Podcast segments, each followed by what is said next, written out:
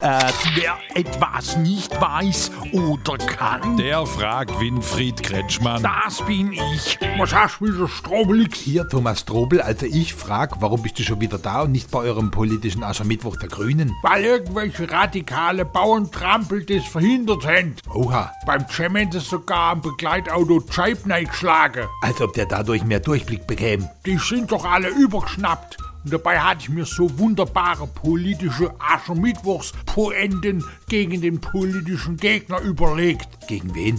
Gegen alle. Machen wir ein Beispiel. Hier, warum werfen uns immer alle alles vor?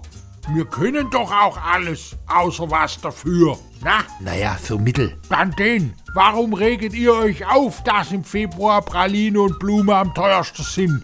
Ein Strauß Rose ist immer noch billiger als eine Scheidung. Naja, noch was? Dann wollte ich noch sagen, ich glaube, dieser politische Aschermittwoch war vielleicht gar keiner von den Grünen, sondern einer von der CDU, Wieso? weil bald der März vor der Tür steht.